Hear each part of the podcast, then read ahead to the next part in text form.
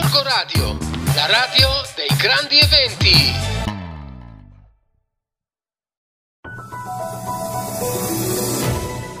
Come ogni settimana ci troviamo su Gorgo Radio con il settimanale Radar. Sono Stefania Culurgioni. Questa settimana apriamo con il tema dei matrimoni. Il 2020 infatti acquista diciamo un altro dei primati tristi, è l'anno dei non ancora, è l'anno dei non matrimoni, dei matrimoni che saltano, dei matrimoni che vengono rimandati, posticipati al 2021, forse, ma molti altri anche al 2022.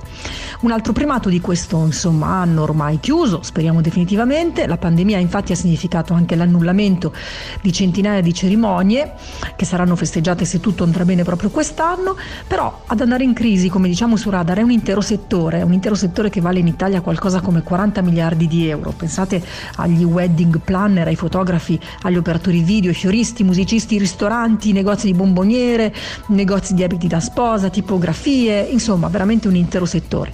Allora noi su questo numero abbiamo intervistato una wedding planner che si chiama Angela Fumagalli che da dieci anni si occupa di organizzare eventi e da tre anni è specializzata in matrimoni. Lei ci racconta com'è la situazione, quali sono anche le richieste e le speranze di questa particolare categoria di lavoratori.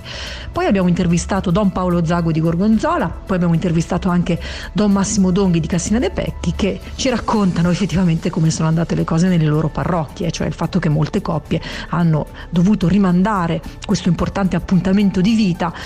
Qualcuno si è sposato ma di fatto sono stati celebrati solo quattro matrimoni al massimo e non sono state comunque fatte le cerimonie di festeggiamento fuori, quindi solo cerimonia religiosa. Insomma, speriamo davvero che questo tormentoso momento si concluda. Ci risentiamo settimana prossima. Ascoltate sempre Gorgo Radio e leggete il settimanale Radar. Arrivederci.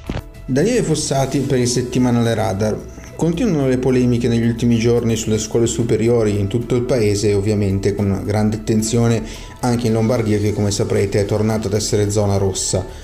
I problemi legati alle scuole sono tanti, c'è quello della DAD che ormai va avanti praticamente da 11 mesi, eh, una DAD che non piace agli studenti che ormai la ritengono uno strumento inutilizzabile con cui è impossibile seguire le lezioni e portare avanti un programma e sono scettici anche gli insegnanti.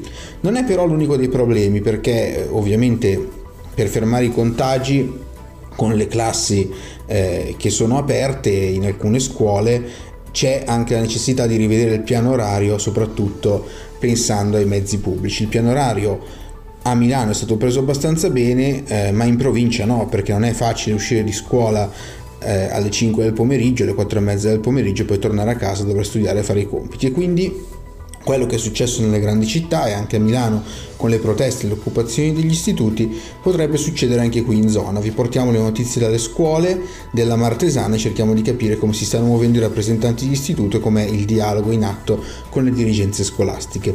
Capitolo sport invece perché la Giana vede migliorare prestazioni e risultati sul campo, le manca sempre un acquisto in attacco, tenterà di metterlo a segno nei prossimi giorni e sembra aver individuato l'attaccante che potrebbe fare eh, comodo a Ezio Brevi. Voi lo raccontiamo in edicola. Ci vediamo con il numero di radar, non perdetelo.